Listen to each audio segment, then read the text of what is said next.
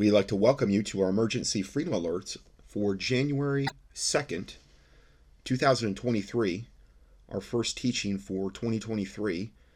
And I'll go ahead and start us out with the uh, warfare prayers that we rotate prayer to neutralize occult rituals. Father God, in the name of the Lord Jesus Christ, the Lamb that was slain before the foundation of the earth, seated at the right hand of the Father, we come in the authority given to us in the Lord Jesus Christ. We place a hedge of warring angels with flaming swords of fire around us and our families continuously. We put on the whole armor of God. We resist and renounce Satan, the God of this earth. We rise to war by the power of the Holy Spirit against witchcraft, occult maneuvers, and devices sent against your will and the body of Christ. We ask you to dispatch legions of warring angels in full battle array to enforce our petitions and intercessory prayers. Rout your enemies on all fronts. Turn their hatred, anger, accusations, conflict, arrogance, and wicked schemes upon themselves so that they could become caught in their own snares and fall into the very pits they have intended for others.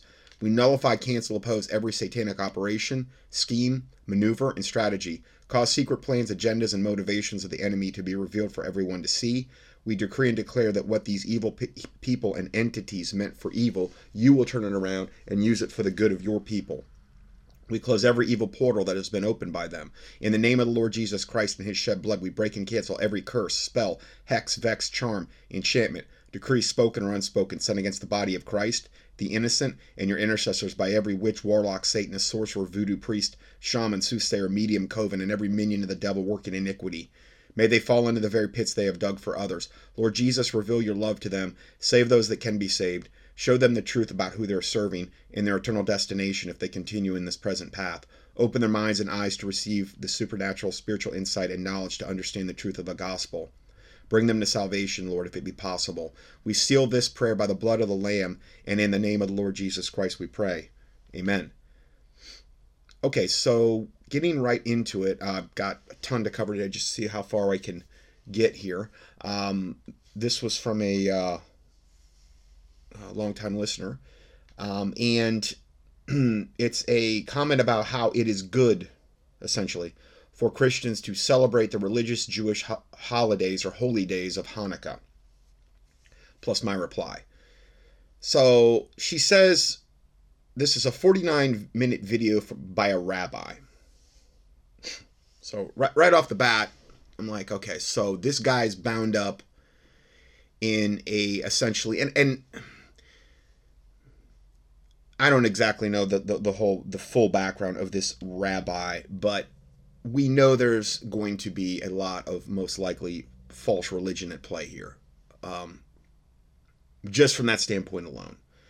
And I've done more teachings at, at, least initially, I've taken more heat from the ones I've done on the Hebrew roots movement, which would essentially, if he's Hebrew roots, which I'm assuming that he is, I probably took more heat from those teachings than any other thing I've ever put up on the internet. And that was kind of early on. If you just key in Hebrew roots in the search box at contendingfortruth.com, I mean, it's just. I've seen more people early on, especially when when I was coming out of the Pentecostal circles. Um, not really my time in the Baptist church, but coming out of Pentecostalism, there's so much overlap and deception and traps of the enemy in regard to Pentecostalism, charismania, so much overlap between Hebrew roots movements and um, these types of things. I saw so many people get bound up in this and get ensnared in it. I saw it firsthand. I saw what it did to people. And invariably, I never saw it produce good fruit ever because it always turned into pride and it always turned into I've got to do more. I've got to do this. I've got to celebrate the feast days. I've got to wear the prayer shawls. I've got to do all the little Jewish tokens and things that they end up doing because they feel like they're they're doing a better job.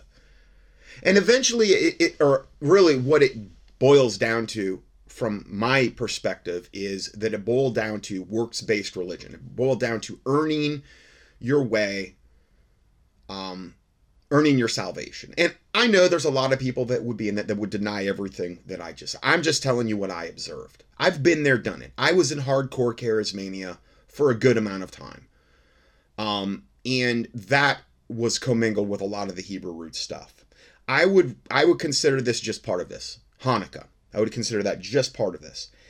Um, so I'm going to give you my full response here, but she says in the thing, if you have Christian friends who don't know anything about Hanukkah, this would be a good introduction by a rabbi, okay, who's who's got all kind of leaven in his doctrine, guaranteed. Anybody that would call themselves rabbi and is going to tell you why you as a Christian need to celebrate Hanukkah.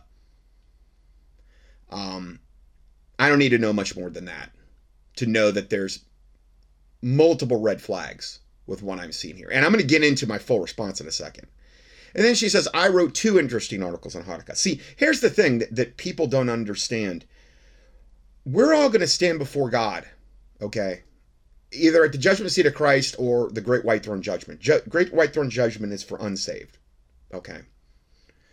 And judgment seat of Christ is for the saved. And we're going to have to give an account, me included. And every single thing we did to influence other people, either negative or positive, we're going to have to, you know, give an account for that. Um, there is rewards at the judgment seat of Christ, but you could also have built your foundation on wood, hair, stubble, and those will all be burned up, and you'll be saved. Yet so as by fire is the way the word the word of God describes it. And then that that's a whole other study unto itself. I don't want to really go far into that because I'm just trying to cover this one subject today. But I believe as Christians, we have to be careful what we're even forwarding to other people.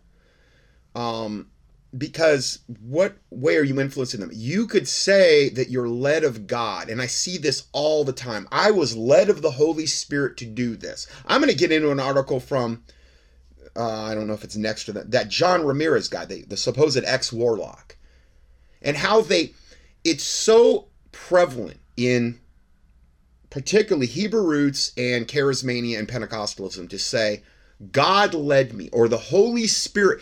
You need to be really careful about what you're saying the Holy Spirit told you to do.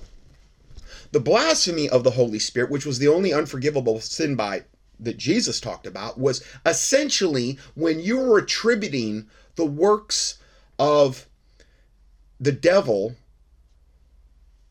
to the Holy Spirit. Okay? Meaning, if you're not, I'm not saying this is blaspheming the Holy Spirit, what she's doing. I'm not saying that. It's just when when you start bantering around, the Holy Spirit led me to do this, and you're clearly in error. And it's so easy to point out how clearly in error you are. I can, at bare minimum, you're grieving the Holy Spirit but you're giving the Holy Spirit this false credit for something he never, ever prompted you to do. Yet in your own heart, you think that's the Holy Spirit because, well, the heart is deceitful above all things and desperately wicked. Who can know it? You need to compare it with Scripture and making sure you're standing on the full authority of the Word of God. I'm gonna I'm gonna share my case on this, and you can judge between whatever, uh, me and this um, listener. She says, email me and I will send them to you. So she wrote two articles on Hanukkah, trying to evidently convince uh, other Christians that they need to be bound up in this these Jewish holy days. Okay. By the way, Jesus was a Jew and he honored the celebration. We're going to get into that. There's only one mention of it in the New Testament. We'll get into that. If you don't want to spend the 49 minutes watching the video, I can email you two articles. They are a fast read. Now, I've you have to understand something too. I have received numerous, numerous, numerous emails from this um, lady over the years. Okay. And I have tried to correct her on I don't know how many occasions. And she just keeps putting out this stuff. And this is a big problem. And I'm just going to say this. I'm, I, I tend to have this problem more with women than men, a lot more. I'm just going to say it. Okay. I'm not coming down on females. I'm not rebuking all my female listeners. I'm not doing anything of the kind. But I just tend to have that problem more. I'm sorry. I mean, it's I'm not. i mean, am I therefore becoming your enemy because I tell you the truth? I'm just telling you this tends to happen more with, I believe, females that are not under any kind of real Christian, godly headship. Okay, and if that loses me a ton of listeners, I'm really sorry. I'm not here to, to win any kind of popularity con- contest. I see more heresy come from women now, I'm not saying there's not tons of men that, that are or whatever. Okay, the Bible alludes to this with regarding Adam and Eve. You know, where Eve was actually deceived. Adam kind of knew what he was doing, but he went along with it anyway. Whereas Eve was deceived. And this is why I believe everything has to be done in decency and in order. And I think that's why it's so important for women to be under some type of biblical hedge, especially if they're putting stuff out, out like this. Because if you're not, then it's like it would be better for you not to put it out at all than for you to run off half cocked. Now, I'm not saying there's not men that do this too, okay? But by far, I have more problems and have had more problems over the years with women who think they're doing something led of God, led of the Holy Spirit, and there is no talking them out of nothing. There is no, it doesn't matter how many scriptures I show them, it does not matter. Their mind's made up. Don't confuse them with the facts. It's not it's not all the women I'm dealing. It's not even the majority. Okay? So I'm not again, I'm not saying this is some blanket statement over I'm rebuking all my women. I'm not. It is a it's a it's a small percentage, but the ones that I have problems with, the majority of it comes from that demographic and I can tell right that they're not under any kind of biblical headship. They're doing something out of their own heart. And remember, the heart is potentially deceitful above all things and desperately wicked. Who can know it?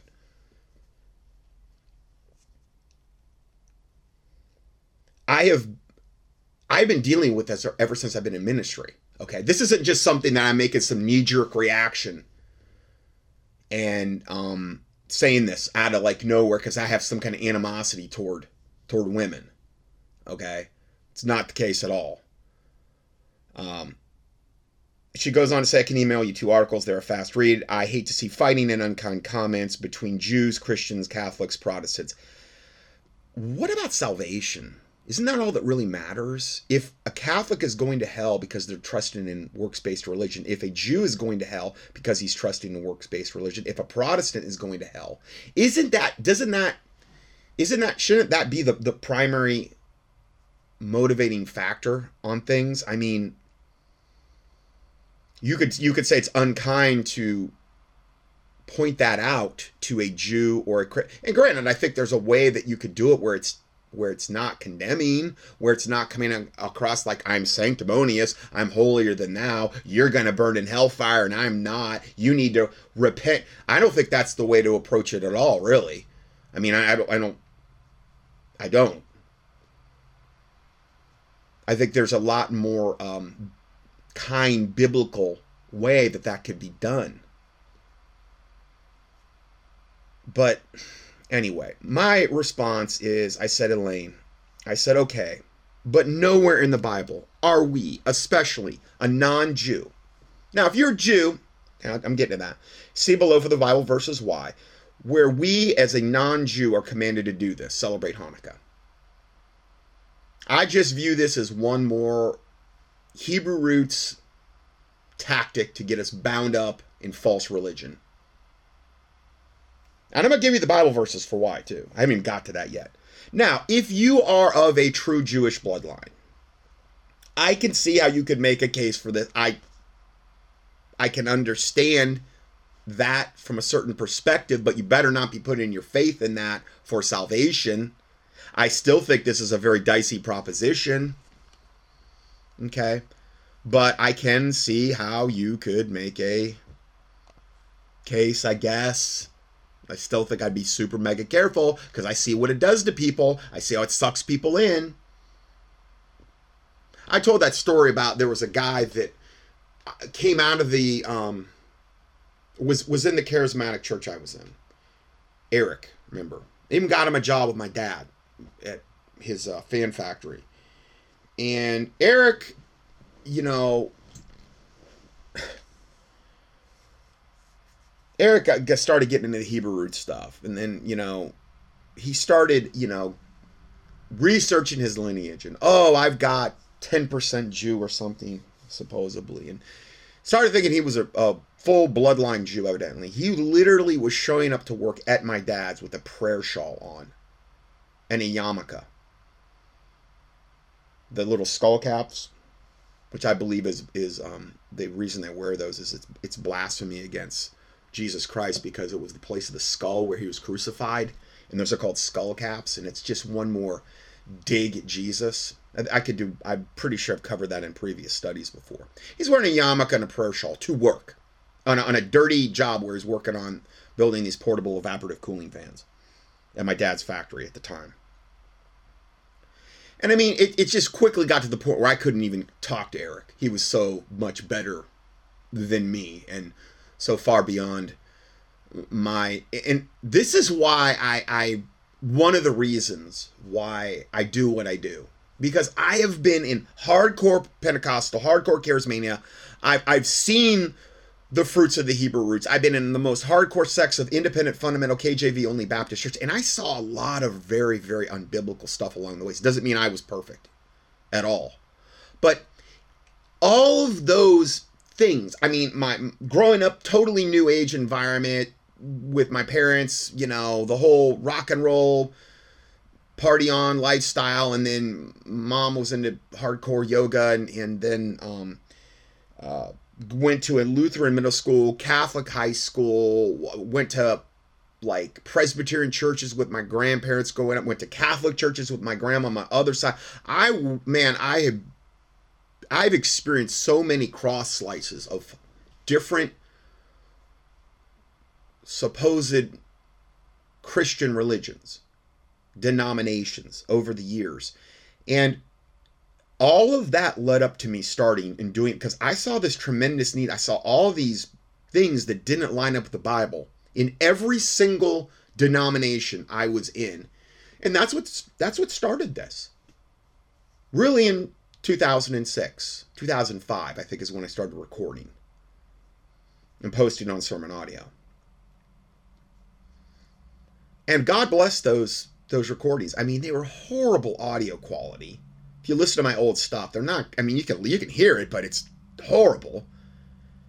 And when I was posting, by the time I mean it was it was meteoric. I'm not taking any credit for, credit for it at all. I'll give God the credit. But I mean, within like six months of me starting to post on sermon audio, I don't know, six months to a year, I was doing like I was competing with John MacArthur and Piper, and when they would post teachings, mine would sometimes be above theirs, and I would be top ten. There's over six thousand preachers on sermon audio. I'm not. I'm not making this up. As God is my witness, I, I I'm not making that up. I had no seminary training. I was, uh, and I'm a chiropractor. I've never had seminary training. I just read the Word of God and and you know, if you see my Bible, it's highlighted from one end to another with notes everywhere. And you say, oh, you shouldn't write. Well, you know, I'm not, it's not the Word of God, but I have got all kind of cross references and all. I really took it seriously. And um, I was covering topics like I cover now that they weren't hearing on sermon audio. And there was a tremendous want and desire and need to hear those. And then they finally kicked me off. They kind of they they did some very underhanded things. The guy that owned it and said, you know, it's a long story. I've I've explained it in previous audios. And they stabbed me in the back, is what it was. And you know what? Great. I, I didn't want to be limited by some platform like that because it was it was just a matter of time for me. I was chapping the hides of the big boys and the 501c3 church boys and a lot of the Baptists up there. And I I couldn't remain up there, obviously. Not somebody like me. And it was a, it was a real blessing. And then I had my, my listener, Tim, who had just so happened, and it was God's timing, to already start contendingfortruth.com. He was working on the website so that because I was I think he knew I knew that was probably that my time there was limited. And when I got kicked off, that was it was already kind of up and running, and it was a mad scramble to get all the teachings uploaded. But praise the Lord, we were able to trans- transition it. Thank God for Tim. If, I can't imagine what this ministry would have been without him. I told him that the other day on the phone again. He's very humble about um, the little that he's done, and I'm like, Tim, I'm like, you, are you crazy? I can't even imagine what would have happened to this ministry had I not have I had I not had you then and over these years. I can't even imagine because I sure I sure wasn't going to be able to do all that, all that technical stuff. I, that was not my training. And then we started where I, I don't have any kind of limitations on what can be like you would on YouTube or if you were on Sermon Audio or if you were on even like BitChute or Rumble or you know you get kicked off of any of these platforms or, or if you're trying to post stuff on Twitter or Instagram or you know because they're they're not controlled by you. They're controlled by other people. So, um, my response is that uh, the first thing I, am going to continue with what I said. The first thing this rabbi in the video you posted below says that, is that we should celebrate it because Jesus did, based on John 10:22. Well, what does John 10:22 say? And it was in Jerusalem, the King James, and it was at Jerusalem the feast of the dedication and it was winter. That's John 10 22. And Jesus walked in the temple of Solomon's porch. In regard to Jesus celebrating the Feast of Dedication, which is Hanukkah, we found out. Because if, if you translate that um, in Strong's, the Feast of Dedication is from the uh, Greek word enkainia, eg, meaning, quote, in particular, the annual feast for the Jews celebrated eight days beginning in the 5th, 25th of Chislev, meaning the middle of December, instituted by Judas Maccabeus in 164 BC, before Christ. Okay? In memory of the cleansing of the temple and the pollution of Antiochus Epiphanes. Okay? So that's what that it, it is. Yes, it is Feast of Dedication is technically Hanukkah. It's the only time it's mentioned in the Bible, okay, that I can see. Uh, so it says, and it was at Jerusalem, the Feast of Dedication, and it was winter.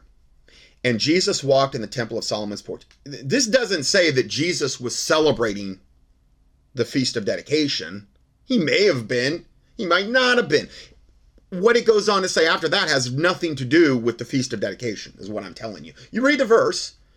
So, this is the whole premise upon which they're basing things upon. This rabbi, my listener, people that have wrote about Hanukkah, I, I went up on the internet and I was appalled at the fact that there was not one video I could find, hardly one report I could find on why we even the ones that that said well you know christians don't really have to you but you can it's not bad because it was a it was a legit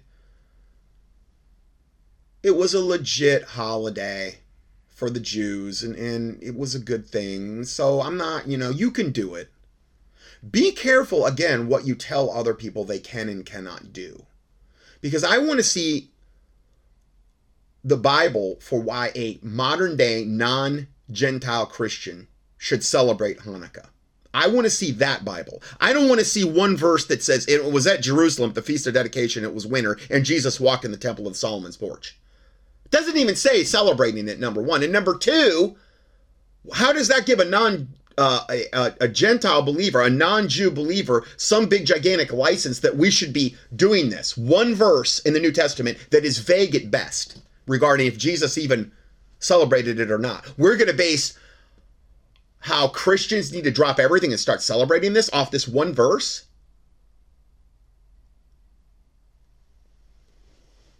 I don't think so. There is not one video I could find on YouTube or one report which didn't, even if they were saying, well, most of them were saying, yeah, we should be doing it. Christians should be doing this. This is like a gateway drug, if you ask me. Like when you when you smoke marijuana and that's a gateway to harder drugs. Things like Hanukkah, would be like that for this because then you're going to be like, well, Hanukkah, and then you're going to be around like-minded people.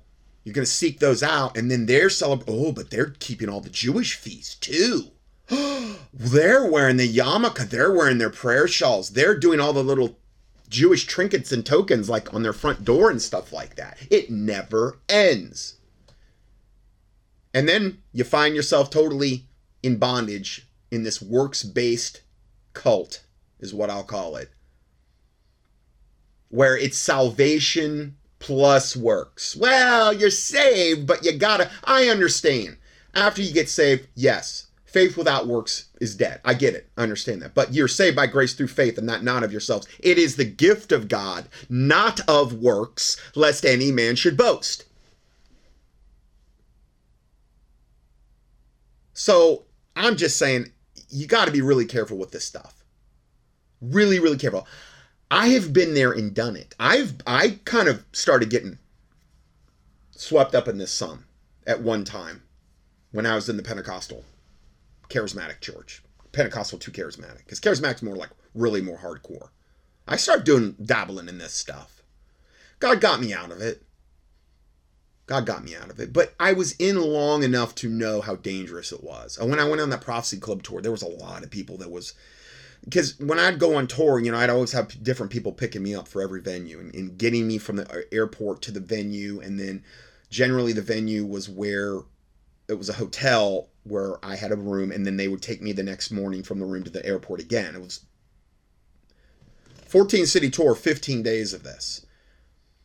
It was a ton of traveling, and the Prophecy Club had so botched things on the on the thing. I guess they just did this to everybody. I flew literally from coast to coast to coast to coast to coast in those 15 days. I'm not exaggerating. Through back and forth through time zones. It was brutal. I would I mean, just from that standpoint, I would never want to do it again, but I would never have anything to do with the Prophecy Club ever again either. For a myriad of reasons. Um, so I, I, I met a lot of people that were really bound up in Hebrew roots on that tour. And, you know, pastors and pastors' wives. And I just saw more not good fruit from it. Uh, all, all I can say is the devil's really good at what he does. He's got a. You heard of Baskin and Robbins or whatever. I don't know how many flavors. Well, you know, devil's got about a million flavors. He's got something for everybody. He got something for everybody, and that's why I say just, you know, trust in the Word of God. Pray for humility. Pray for the fear of God. A lot of that will take care of a lot of the others. Pray that God guide you in all truth. Pray for understanding, wisdom, knowledge, like the Bible says to do. And it's all connected with the fear of God. It's all connected with you humbling yourself before God and your fellow man. That's what it's all connected with. I've said this so many times. It's not really that complicated. The gospel is not complicated, but man wants to complicate. He wants to add to it. And that's what all these these things are for me, like Hanukkah and Hebrew roots and, and the keeping the feast days and then sell, oh, I got to do the Sabbath too. Well, I hope you're doing exactly the way the Bible says. You're not even picking up a stick on the Sabbath. You know, because then, oh boy, you're violating it. You're not doing it right. Yeah. I did a whole teaching on Sunday versus Sabbath. So easy to refute that. I mean, you're that's what the Seventh day Adventists do. They supposedly keep that. That's what a lot of the Hebrew roots people do. They keep the Sabbath. Oh, yeah, right. They don't keep it right, but they don't keep it the biblical way. And it just becomes always such this source of pride. I'm better than you. Look at me. I keep all the feast days. I keep the Sabbath. Oh, okay. Right. Nobody was keeping the Sabbath right back then either. Jesus even alluded to that. And they had added to the Bible and taken away the Pharisees and Sadducees, and it was a mess, an absolute total mess. I did teachings on the hexagram and how that's always tied in with the Hebrew roots movement as well. Literally the most wicked, potent symbol of witchcraft. And they use it as their badge of honor, essentially. The hexagram. Hex meaning curse. Why would you want to wear that? You know? Why would you want to bring a curse on your? Why don't you just wear a pentagram too? They literally have to either cast a pentagram or a hexagram to summon demons from another plane of existence in witchcraft on the ground. Why would you want to wear that around your neck? but just remember, I'm the I'm the bad guy for I'm anti-Semitic because I said that and I said all this other stuff. So basically, I go on to say the primary reason Christians don't celebrate Hanukkah is because it is not part of their biblical mandate or duty to do so. But it feels so good. I, I, I it makes me feel like I'm whatever. Uh, the heart is deceitful above all things and desperately wicked. Who can know it? Yep. This is one of the slippery slopes that has sucked many Christians into the Hebrew roots movement. See the verses below for what the Bible says to a Gentile believer. Galatians 4 9. But now, after ye are known, after ye, but now, after that ye have known God, or rather are known of God, how turn ye again to the weak and beggarly elements, whereunto ye desire again to be in bondage? What, what is this bondage that they're referring to in Galatians 4 9? What is this bondage? Well, it says in the next verse Ye observe days and months and times and years. I am afraid of you, lest I bestowed upon you labor in vain. They were trying to break them free from the whole Levitical priesthood system that was primarily designed to support the temple in Jerusalem. Now we are the temple of the Holy Ghost. Okay, the, the veil was rent from top to bottom when Jesus said, It is finished. Okay, He allowed us access into the Holy of Holies. We're not under that, we were never under that bondage as Gentiles. Okay, but the religious Jews kept trying to come back, and that's what Galat- the book of Galatians is about. The religious Jews spying out their liberty they had in Christ. Now, it doesn't mean you're use not your liberty to for an occasion of the flesh, but there's liberty in Christ. And they wanted to bring them back into bondage. They must. They were saying, "Oh, you have to be circumcised, and you've got to observe days and months and times and years." The Bible refers to that as the weak and beggarly elements, elements whereunto ye desire again to be in bondage. Read read the book of Galatians. Just I don't see how Hebrew roots person could read that and say, "Well, I just need to throw that book out." I mean, there, that has no I I don't like what I read. Well, we don't get to pick and choose what's in the Bible. Galatians alone totally blows the Hebrew roots movement out of the you know, out of existence.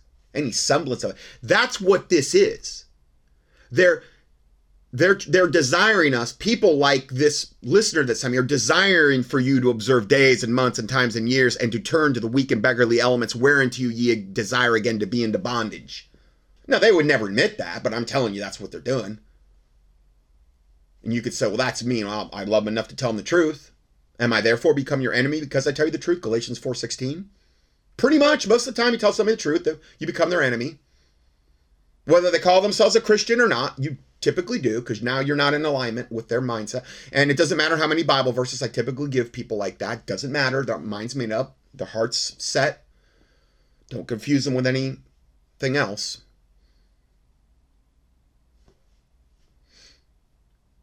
Acts 15 19 wherefore my sentence is that we trouble not them which from among the gentiles are turned to god these were primarily in Acts, like the the the um the Jews that were under Jesus Christ, that you know, like the apostles, essentially, and the ones that they had um, brought to Christ in in the est- very very early establishing of the New Testament Christian church. There were a lot of Gentiles that were getting saved. He came to his own, and his own received him not. That's what the Bible says. And at one point, the emphasis turned much more to the Gentiles. His own, initially, that Jesus came to, were the Jews. And then they preached to the Jews primarily, primarily when Jesus was alive, and then afterward in Acts, and then it, it shifts over more to the Gentiles. It's clearly written in Acts, okay? And they were Gentiles getting saved. So these like the apostles and those they're they're basically saying, "Wherefore my sentence is that we trouble not them which from among the Gentiles are turned to God." So a non-Jew believer, which I'm sure there are the result that has to be the vast majority of my listeners are Gentile believers. They're non-Jews. I mean, the Jews are only a very small percentage of the worldwide population anyway. Next verse. But that we write unto them that they abstain from the pollutions of idols. Okay.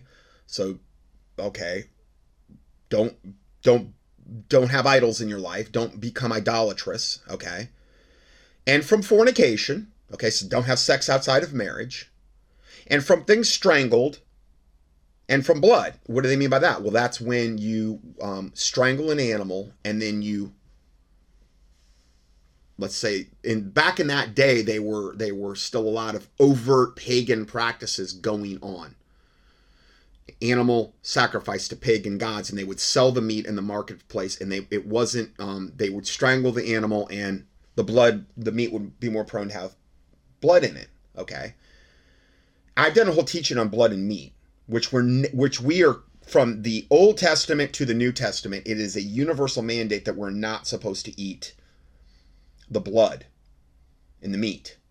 Okay, you stay away from the blood in the meat. Also, the, if there is overt fat, I don't believe you're supposed to eat that as well. There's Bible, there's a Bible verse that talks about that, and it said this is a perpetual covenant, meaning it would it would basically be for everybody. You don't want to eat blood and meat, and just like I don't like if like if let's say you're at a whatever a you get a steak and there's a big piece of fat on. I've always cut that off. I've never wanted to eat that, but a lot of people like that.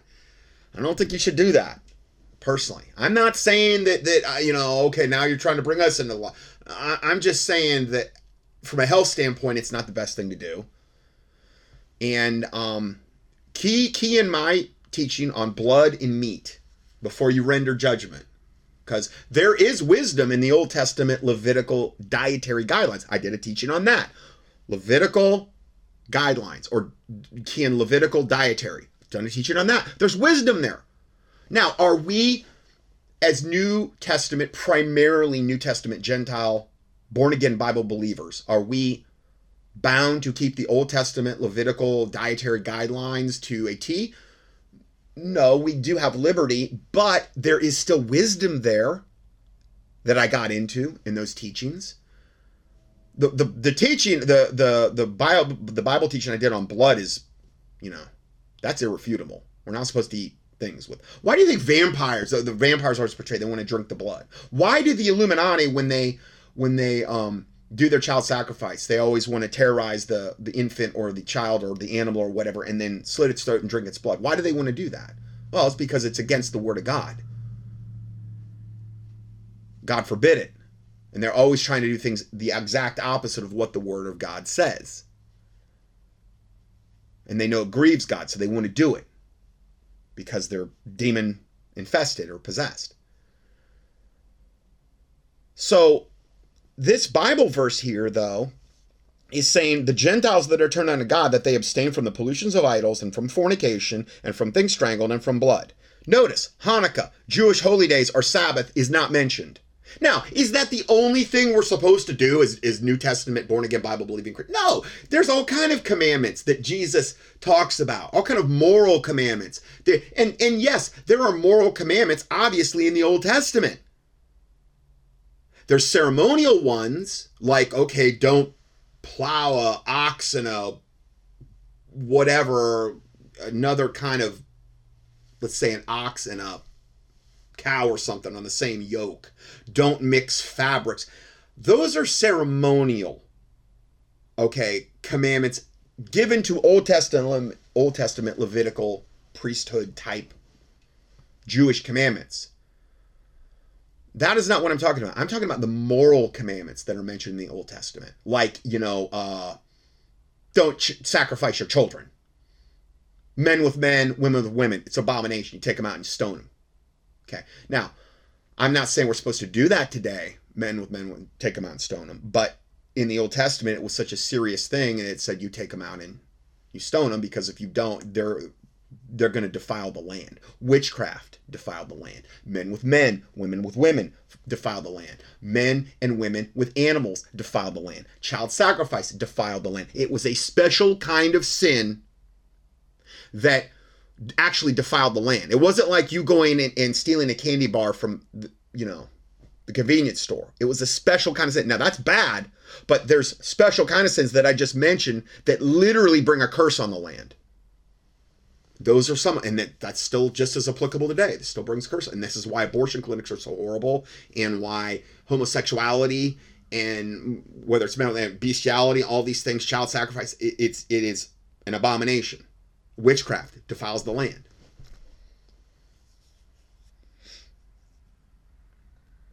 So then Acts 15 23, and they wrote letters by them after this manner, the apostles and the elders. Okay, so this is who this is coming from. The early church apostles who had literally spent time with Jesus Christ. They were the ones mandated to spread the gospel and to create churches and uh, to ordain pastors and deacons and elders and things of this nature, or at least get that process started. What I just read you came from them. The apostles and the elders and the brethren send greeting unto the brethren which are of the Gentiles in Antioch and in Syria and Cilicia. Um, yeah. Next verse. For as much as ye have heard that certain which went out from among you have troubled you with words, subverting your souls, saying, Ye must be circumcised and keep the law, to whom we gave no such commandment. So many, the, so much of the time with the Hebrew root stuff, and it starts with this like gateway to something like Hanukkah. I'm telling you, it would. So much of the time, that's where it starts. Well, we're we're gonna we're gonna keep the law. We're gonna keep the Old Testament and the New Testament. You can't do both you you can't be a you, you it's, it's impossible because the gospel is is different than Old Testament Levitical law. I'm not saying there's not a lot of compatibility among the moral commandments. There obviously it's all compatible among the moral commandments, but one one is primarily. Although I understand there's a gigantic faith component with Old Testament, but there's so much works, and it was given to the Old Testament Levitical priesthood to give to the people there. We're not we're not there anymore, guys. Now, is there wisdom in that? Sure. Sure. But they're saying here, the apostles and the elders, this is specifically given to the Gentiles in Antioch, Syria, and Cilicia. I'm sorry, Cilicia. For as much as ye have heard that certain which went out from among us have troubled you with words, they went out from the apostles and the elders Okay, they had to add to the gospel message. In other words, they went out from among them, subverting your souls. Hmm, I think that that sounds like um, that's a very serious matter to me. That sounds like this could bring you into uh, hellfire potentially, subverting your souls, saying ye must be circumcised and keep the law, to whom we gave no such commandment. Why would they say that? Because they want to bring you back into bondage to the weak and beggarly elements. They want to bring you back into that whole system again where you're earning your way to salvation. They gave no such commandment, though. Verse 28, Acts 15, verse 28. For it seemed good to the Holy Ghost, the Holy Spirit, and to us to lay upon you no greater burden than these necessary things that ye abstain from meats, meaning foods offered to idols, and from blood, and from things strangled, and from fornication, for if from which if you keep yourselves, ye shall do well. Fare ye well. Notice Hanukkah, Jewish holy days, Sabbath, none of the other Jewish tokens or whatever things are not mentioned there. I didn't I didn't see any mention of that to the Gentile believers at all. Didn't see it. But people that want to do this thing about, oh, you should you should do the Hanukkah thing, and they're bound up in that. Obviously, well, what's making them bound up in that? Spirits, evil spirits. and I'm not even saying they're not saved. I'm just saying there's there's evil spirits at play that are influencing their thinking patterns and they're spying out your liberty which you have in Christ just like they warned about in Galatians and they want to bring you into bondage just like they are. If nothing else to, to, to just massively hinder your walk. Now they would never admit that and I'm not even saying that in their hearts they think that. Maybe their hearts are well, I'm really just doing this because I want them to be a better Christian. Oh well, there is a way which seemeth right unto a man, but the end thereof are the ways of death. He who trusteth in his own heart is a fool. If you can't line it up with the word of God, I really don't care. And that's what I'm giving you right here. I'm giving you what the word of God says about this subject.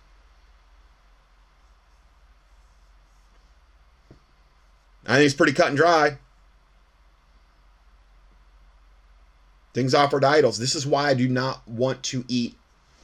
If you ever you eat, particularly this whole halal food thing where it's oh now it's okay for Muslims to eat has that halal marking, you would not want to eat halal meat. Now, granted, I understand it's a joke the way that they certify halal meat. They've got like a little recorder in the background playing something over and over again as the meat is slaughtered. I still would try to avoid that. I, don't like to eat anything with any kind of Muslim halal symbol on it. And that's on a lot. And just key in halal, H A L A L, I believe, Muslim halal because they, you know, in order for them to eat their meat, it has to be sacrificed to Allah, which is the devil moon god. So I would try to avoid anything that has those labels on the food. Key in halal, and you'll probably find the teachings I've done on it. Okay. So I thought I'd throw that in because that's I think that very much pertains to this. Okay, so then let's go to Acts 21, 25. Again, it's restated here Okay, so now we've got something like I've just said, and now this is um, basically the third time in Acts this is stated. It's stated in Acts 15 29. It's stated in Acts 21 25. It's stated in Acts 15 20. Three different times. Okay? In, if something is restated especially more than once in the Bible, you really want to pay attention to it. Probably because Jesus, who is the who is the word incarnate, knew that there was probably going to be a problem with this question that I'm addressing today. For the Gentile believers in times, days and times to come, after he after the finished work of the cross after the church started to be established. It's stated three different times. Well, and actually, it's, it's really in a way more than that, but this specific subject. So let me, I'll read you the last time. Acts 21 25 is touching the Gentiles which believe, meaning a born again Gentile believer. We have written and concluded that they observe no such thing. The previous verse where they're talking about there is keeping the law. Okay. Just like the other verses I read you. So, save only that they, meaning the saved Gentile believers, keep themselves from things offered to idols, and from blood, and from strangled, and from fornication. Remember, again, Hanukkah, Jewish holy days, Sabbath, any kind of Jewish whatever thing, not mentioned here. For the third time, directly to Gentile saved believers. I hope I'm making my case in a biblical manner. I don't know how much more I could do it. But there's more. Romans 5 8 through 10. But God commendeth his love toward us, in that while we were yet sinners, Christ died for us. Much more then, being now justified by his blood, the blood of Jesus Christ. Notice it doesn't say not justified by Hanukkah or Jewish holy days or Sabbath or any other Jewish whatever.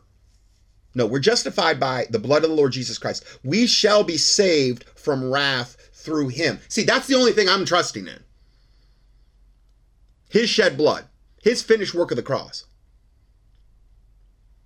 That's the only thing I'm trusting in to be saved from wrath. I'm not going to be like a Catholic that says, well, yeah, I trust in Jesus Christ, but I got to go through Mary to get to Jesus because she's the mediatrix between us even though the Bible says it's very clear that there's one mediator between God and man, the man Christ Jesus, not Mary. Okay, but yeah, I got to keep the the seven um, sacraments or whatever they they keep, and I got to do the boss the Baltimore Catechism, and I got to do this, and I got to do the christening of the kids, and I got to do all this other unbiblical garbage that's never mentioned anywhere in the Bible, and I got to a pre- go to a priest to confess my sins, even though you're supposed to as a Lord as a born again Bible believing saved Christian go right to the Lord, Father God, you know in the name of the Lord Jesus Christ. That's how you that's how you go to God. Father through the Lord Jesus Christ. Not Mary or not through some priest, some unsaved devil priest who's probably a pedophile or a good chance of it. Because the whole thing about the celibacy of the priesthood is totally unbiblical. It even says that in 1 Timothy 1, where it talks about that one of the marks of the Spirit speaketh expressly that in the latter times some shall depart from the faith, giving heed to seducing spirits and doctrines of devils, speaking lies and hypocrisy, and having their conscience seared with a hot iron. Commanding to abstain from marriage. And then it also talks about uh, commanding to abstain from meats, meaning particularly kind of foods. Now, granted, we're not to, to, to do the blood thing or, you know, these other things, but we weren't under Old Testament Levitical dietary mandates at that point. That's what First Timothy four, I don't know, like verse two or three is, is talking about there. Now, is there still wisdom in the Old Testament Levitical diet? Sure, absolutely. And I've got into that. I did a whole teaching on it. But we're not bound under the law by it anymore, is the point I'm trying to make. So we're justified by the blood of the Lord Jesus Christ, not Hanukkah, not the Jewish holy days, or the Sabbath. We shall be saved from wrath through him. For if we, when we were enemies, we were reconciled to God by the death of his Son, much more being reconciled, we shall be saved by his life. Titus 3 5, not by works of righteousness which we have done, Remember, all of our righteousness are as filthy rags before God. So if you think you're celebrating Hanukkah and that makes you more right with God, or the Jewish holy days, or any other paradigm of false religion, all that is before God is a filthy rag. Going about to establish our own righteousness. That doesn't work. Uh uh-uh. uh. No, no, no, no, no. We want the righteousness of Christ through his shed blood. That's the only way you're ever going to appear righteous before God, through his finished work of the cross, through your faith in that. Not trusting in yourself, not going about to establish your own righteousness. That's an affront to God. That's a filthy rag. But it's so tempting from a carnal, human fleshly thing to want to do this extra biblical stuff thinking that it's going to please God and thinking that you're going to be better or more holy or more right with God. All that matters is is there biblical grounds for you to do that. And I think I'm showing you regarding Hanukkah, I wouldn't mess with it personally. Not by works of righteousness which we have done, but according to his mercy saved us by the washing of regeneration and the renewing of the Holy Ghost. Galatians 2:21. I do not frustrate the grace of God, for if righteousness righteousness come by the law or by let's say by works too, then Christ is dead in vain. If righteousness come by celebrating Hanukkah, the Jewish holy days, Sabbath, then Christ is dead in vain because that would all be encompassed in something like that. So I don't mess with it. I don't mess with that stuff. I've been there, done it, and and seen the fruit of it firsthand. So it's it's one of the reasons I'm so passionate about it. So a listener, longtime listener, I had forwarded this um, to him, and he said, also Galatians says something on the feast days and so forth. But the reality is Christ, not the shadow of things to come, but in actual reality. Now, I wrote in, I, I interjected in here, in its current Christ rejecting form, okay, um, Jesus would never practice this Jewish false religion ever. In its remember, in its current Christ rejecting form. I'm not talking about when Jesus was and I'm and he's not talking about when Jesus walked the earth in those days. And yes, he did he did go along with the um, I don't believe he did the Pharisaical and Sadduceical stuff that they added to, but in regard to the Old Testament Levitical things that were laid down in the Old Testament, yeah, Jesus did participate in that, but we're not in that time frame anymore. Okay, because of what Jesus did on the cross.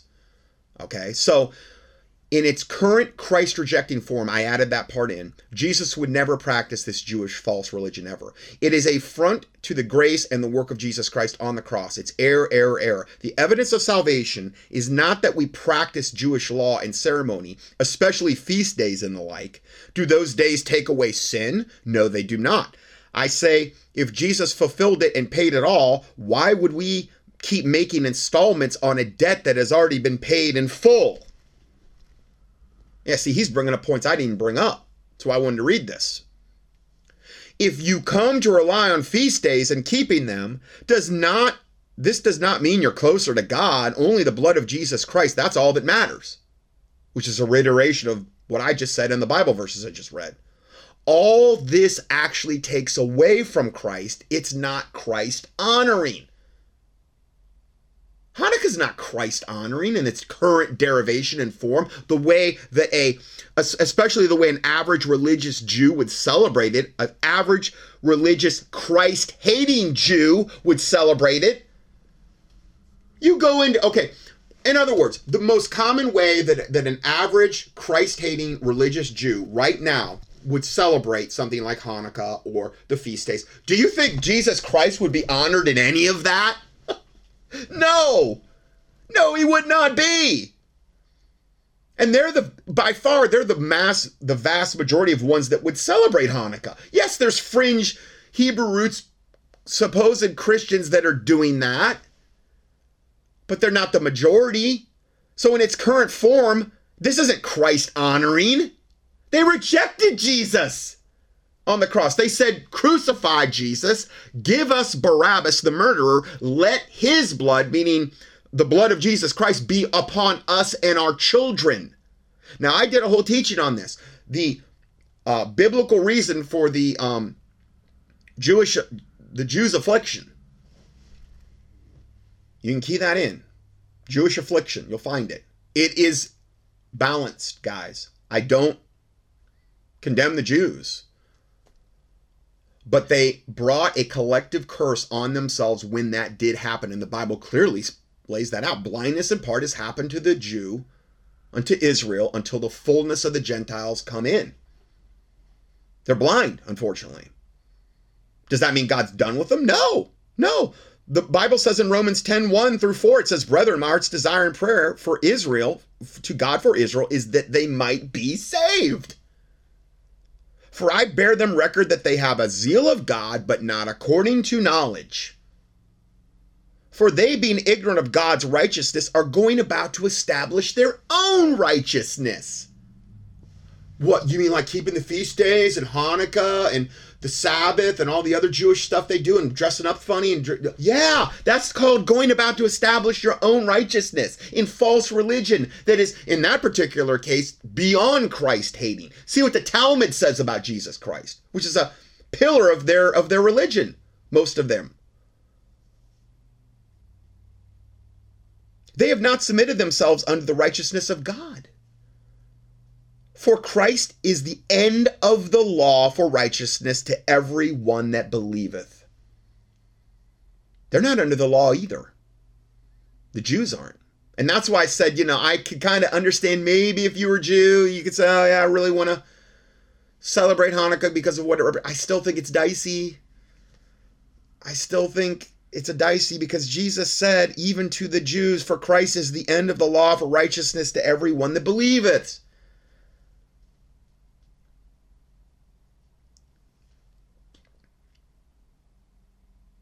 He goes on to say, it's just Christ Jesus. That is our all in all. It's not Christ plus this or that. They want us to buy what we need to practice um, the Jewish law. They want us to buy, meaning, you know, we're uh, like, oh, he bought it really good, you know, like I sold and bought it to him. Or, you know, like, I don't buy it, that expression. Well, that's what he means by that. They want us to buy that we need to practice the Jewish law and the feast because Jesus did, and that is their best defense. But that can be shredded fast. And I think I just shredded it biblically through the Lord. Because I mean, I will give God the credit for what for those Bible verses. I'm not saying I'm the voice of the Holy Spirit. I do pray the Holy Spirit would, would speak through me before I give audios, though. I do. Yes, I do. I pray a lot before I, I give audios or put these things out. I think, though, that what I just went over was not that hard to prove biblically, though. It's not that I'm some whatever scholar.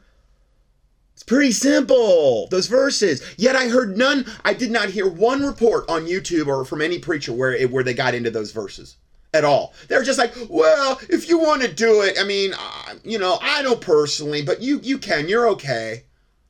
Oh, so now you're the voice of the Holy Spirit. All I care about is what Scripture says, and Scripture to me is very clear on this. That that Hanukkah celebration of Hanukkah or any of the Jewish feast days, especially for a Gentile believer, would be a very, very, very slippery slope. Christ is the end of the law for righteousness to everyone that believeth. Romans 10 4. And I've been there, seen it, done it. I've seen the fruit.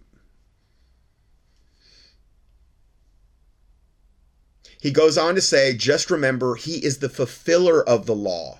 If fulfilled, the debt is paid. Why still make installments on debt if it's paid in full? This is my listener John talking. I couldn't I couldn't agree more. And not only that, if you think you're making installments on a debt that's fully paid, all you're doing is putting a filthy rag before God's eyes. That's all you're doing. He paid it all. Now, will good works follow a true born again Bible believing Christian? Sure. Faith without works is dead. 100%. That should be fruit. I mean, a tree is known by its fruit. Yes, you should produce good fruit. But are you trusting in the fruit to get you to heaven? Hopefully, you don't want to put the cart before the horse here. The fruit will be a reward at the great white throne ju- or um, at the judgment seat of Christ for a Christian. Yeah, sure. It's done with the right intention and heart, and you weren't doing it to be seen among men. It won't be burned up at the judgment seat of Christ. Great white throne judgments for the unsaved. So, um, he goes on to end it by saying, I reject Hebrew roots movement of pure demonic lies and deception. I couldn't agree more. So then we now we're going to switch gears here, and the reason I'm covering this is I wasn't going to, but this is a, this is a warning regarding ex warlock who supposedly had a personal friendship with Satan, John Ramirez. But he never left Satanism.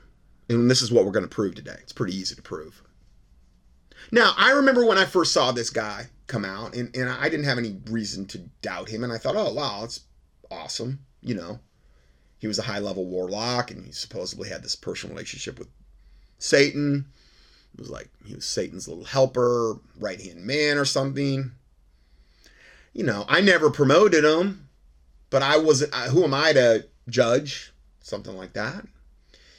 But then I, I think I started doing some of my own research and I started getting feedback from some of my listeners and I started seeing some really, really, really, really big red flags about this guy and um this there's a whole series here. Now i'm not even going to try to even play any of this because it's like i don't even know how many videos like a lot over 10 on it's they're called um john ramirez exposed series. And it goes in and it shows him talking saying stuff and it shows him flashing the cornuto sign the the um, horn sign of the devil over and over and he's doing the okay sign which is actually the 666 sign over and over and over in audio interviews. He's on Creflo Give Me a Dollar. He's on Daystar. He's on with all the he's selling all of his stuff.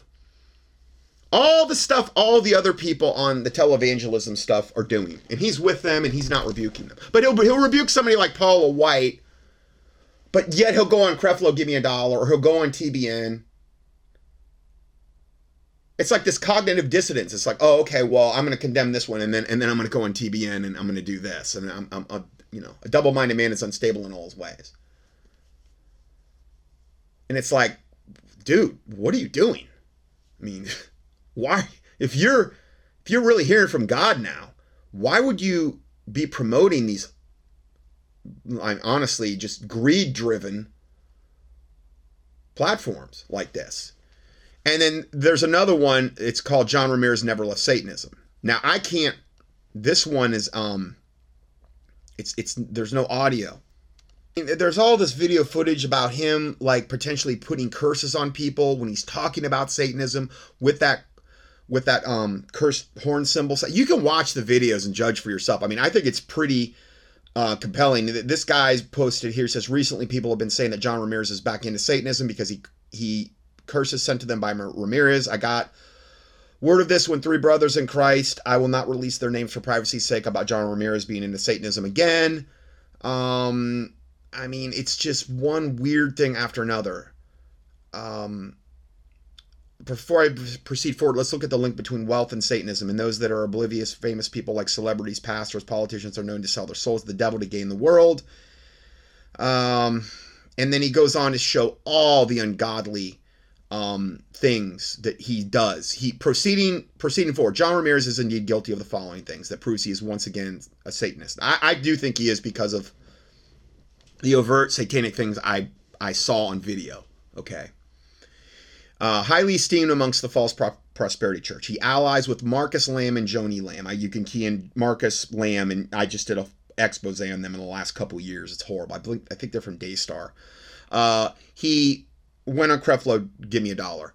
Um, he allies with Sid Roth. He um, receives huge receipts for. Um, he's appealing for donations. I mean, like for a lot of money. Uh, Kundalini, false Holy Ghost manifestations. I mean, there's just a lot of red flags that are going on here. Um, he associates um, uh, let's see, he's linked to the dead false Paul Crouch, TBN and he begs for large sums of money. And I'm just reading this PowerPoint presentation. Uh, because of his connections and his broadcast appearances to millions of Christians, he is quite renowned in the fake modern church. Why isn't, if he really came out from Satanism, why isn't he rebuking that church? No, he's yoked up with it. Uh, and I, the reason I'm saying this is because a lot of my listeners I know have watched this guy and bought his book and believe that he is the real deal. And I'm telling you, like I've said before, Satan's very good at what he does. And I wouldn't I wouldn't mess with this guy. I'm telling you. Um, Creflo Dollar is a well-known false prophet prosperity preacher who begs for money like the rest of the scammers. Get your confirmations from Jesus Christ Almighty about these falsities. Now, if John Ramirez is such a saint, why would he associate with a man who uses God, God's name to steal money from the poor? If you look at Creflo Dollar's pictures, you can see he is doing a triangle Illuminati pagan symbol. Creflo is a Satanist. Why would John align himself with another Satanist? Well, because he is one. Like I said, all those people at that level are horrible. And then he gives all the proof. He shows them doing this stuff, and he shows them being interviewed. And um, he was on Daystar with Marcus Lamb. Oh my word, I did a teaching on them. They're, they're also most likely Satanists. Uh, shows Mark Marcus Lamb doing a triangle symbol with John Ramirez on stage. It, it goes on and on and on. And, and the other the other video series is just, and I'm not gonna I'm not gonna spend a lot of time on this because you can watch this stuff for yourself. I give you the links for this though, um, so that you can kind of see it for yourself. Now, what prompted me to do this is that I got an email the other day from a longtime listener, and basically listener comment and I, I, added to this comment because he wanted me to know about this, but John Ramirez says women can be preachers and apostles. While promoting that witch, Kathryn Kuhlman, Benny Hinn, and Catholic Mother Teresa, he also promotes the insane Passion translation of the Bible. And here is a Facebook verbatim quote from him from just the other day. Plus, Bible verse, I think it's just from the other day plus Bible verses to refute this satanic plant. And that's what I'm calling him now. At this point, I've seen enough to say this guy is 100% a satanic plant. Remember, if Satan can be transformed into an angel of light, an, an angel that appears to be good, it's no marvel that his ministers, Satan's ministers, can be transformed into ministers of righteousness. They appear as righteousness as righteous, but they're not. So, this is straight from good old um, John Ramirez, the, you know, ex warlock, now supposedly Christian. He says, My dear brother and sister in the Lord. I don't know why he didn't say brothers and sisters because this was on his Facebook, but my dear brother and sister in the Lord. I want to share my heart with you. Oh. We'll see if John Ramirez's heart is desperately wicked and who can know it's deceitful above all things. I think that we're going to see how deluded and deceived this guy really is if we compare what he's saying with scripture. I've been prompted there we go again by the holy spirit capital h capital s. Wow. So you're attributing to the holy spirit something that the devil gave you. Because i can tell you right now the words that he wrote there are not from the holy spirit. Because if i compare them with scripture they don't line up at all.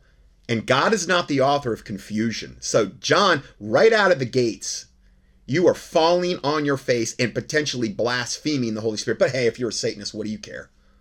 I'm pretty sure you are. I've been prompted by the Holy Spirit to write this and to bring clarity and revelation to your lives. Oh, John, bravo already. I, I where I can't wait to hear what you have to say. I see a lot of bashing and a lot of throwing of stones at Apostle Kathryn Krick, whoever that is. So now we have women apostles. Now, there's these men apostles that I'd really like to see a real one. The only ones I've ever seen are all liars. Are they doing the works of an apostle? Are they going about not op? I mean, the apostles weren't operating in, in um, they weren't flying around in jets and stuff like this or, or had the finest carriages of the day or whatever. I mean, I, I think it was when Peter, when one of the guys asked Peter for miracles, silver and gold have I none, but that what I have, that that which I have I give you. I'm paraphrasing some, I'm sure, but um, Jesus Christ, the Son of Man, have nowhere to lay his head when he was on earth.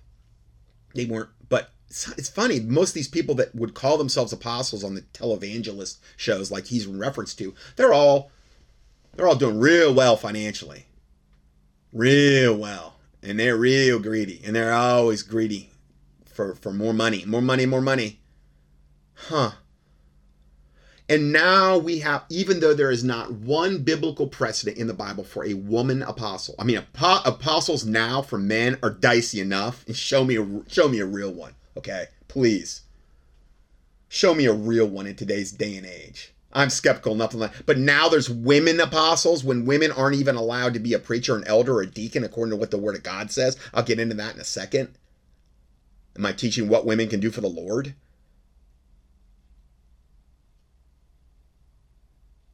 Uh, in fact, I'll just read that right now. What women can do for the Lord, part one and two. Never had anybody ever refute this teaching because I just all I use is Bible. So from 2008, in this study, we will be looking primarily at what women can do for the Lord, women pastors, um, question mark, the biblical qualifications for pastors, elders, deacons, and spiritual overseers. We will be taking an in depth look at the most common arguments used to authorize women having biblical offices that only men are supposed to hold. That being Deborah of Judges, the daughters and handmaidens who prophesy in Acts uh, 2 17 and 18, and the daughters of Philip, Acts 21, 8, and 9. There are some errors among Christians in regard to the women's ministry. Number one, some teach that women can do anything, which is not scriptural. Others teach that women can do almost nothing, which is also not scriptural. Godly women have a large role in the work of God, though they have limitations. Well, so do the men. Okay. Uh, there are some restrictions upon their work, these restrictions given by the Word of God. And in this study, we will be endeavoring to present these with the rationale behind why these restrictions have been given by the Lord. Okay. So I'll just say that right up front. That's my stance on this. So if you can't even have a a woman being a preacher, and now that's just the norm, I get it. I mean, I'm just being a misogynistic, uh,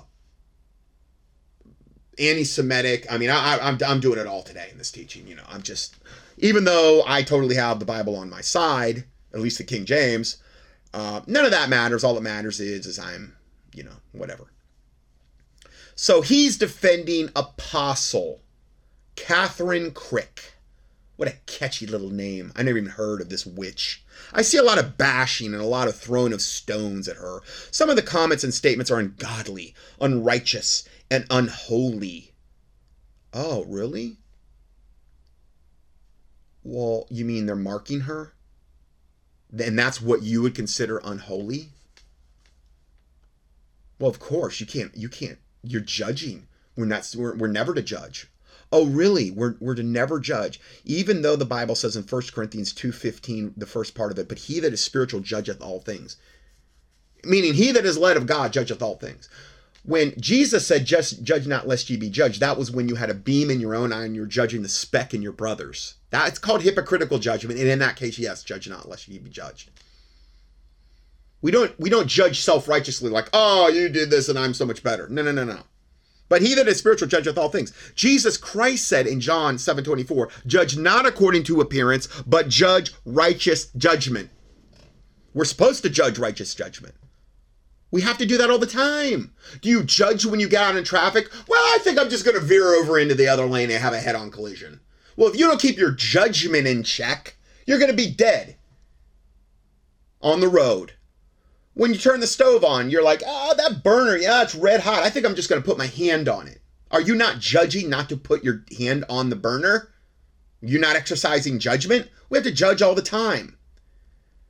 We but it's not self-righteous hypocritical judgment. Oh, that tree's putting out rotten fruit? Well, okay, a tree is known by its fruit. Oh, that doesn't make you self-righteous or, or hypocritical. That just makes you, you know, he was spiritual judge of all things. Bible also says if we would judge ourselves, we would not be judged. And that implies humility, and that implies fear of the God, fear of God. So um he's he says that uh, he goes on to say, I stand for truth. I can already tell by what you've just written in the first few lines here that you stand for lies, John Ramirez. I can stay. I can look at your videos where you're flashing the Cornudo sign and the 666 sign and, and flashing the Cornudo sign over the people as you're cursing them and all the devils you've yoked up with in ministry. I can tell you stand for lies. Because I can see you're a tree that produces rotten fruit. And you're also greedy. And you're yoked up with a whole bunch of greed driven devils. You don't stand for truth. He says, "I'm not a people pleaser." Oh, you're trying to please the people you're you're bringing this to. You're sure trying to appease uh, your devil crowd you hang with. I'm a Jesus pleaser. Oh, really? We'll see if that's the case when you stand before God. Uh huh. We are quick to judge. We are quick to bring people down. You know what the Bible says about this? About people that are um, heretics and deceivers and those leading people into hellfire or astray. If the blind leadeth the blind, they both fall into a ditch. We're supposed to mark them. Bible has a lot to say about that. Romans, and you've heard me say the 16, 17, and 18. Now I beseech you, brethren, mark them which cause division and offenses contrary to the doctrine which ye have learned which is exactly what we're doing right now, and avoid them. For they that are such serve not our Lord Jesus Christ, but their own belly, and by good words and fair speeches deceive the hearts of the simple. This is what this, this devil's doing, is through subtlety, he's trying to deceive you through good words and fair speeches. That's exactly what he's trying to do. So is this Kathryn Krick, apostle, who was never, ever called by God to be an apostle. A woman apostle. No biblical precedent whatsoever. There, it's contrary to the doctrine, which he could care less about what the Bible says. I can guarantee you that. I'm giving you doctrine. Haven't I just loaded this whole teaching with doctrine proving what I'm saying here? We're supposed to avoid them. They serve not their, uh, the Lord Jesus Christ, but their own belly, meaning their own gar- carnal fleshly desires. And they do it by good words and fair speeches, just like this devil's doing. He goes on to say, You Pharisees said that a woman can't preach because that's what the Bible says. Yeah, John, it is what the Bible says. It is. Real easy to prove that one. Again, my teaching, What Can Women Do for the Lord, Part 1 and 2, it's all Bible. Real easy. He don't care though. Because that's what he said. So let me just read this over again. You Pharisees said the women can't preach because that's what the Bible says. But you aren't a Bible scholar or a theologian because you barely read your Bible. Oh, John, I didn't know you were clairvoyant and you knew everything about everybody bringing any kind of accusation against you.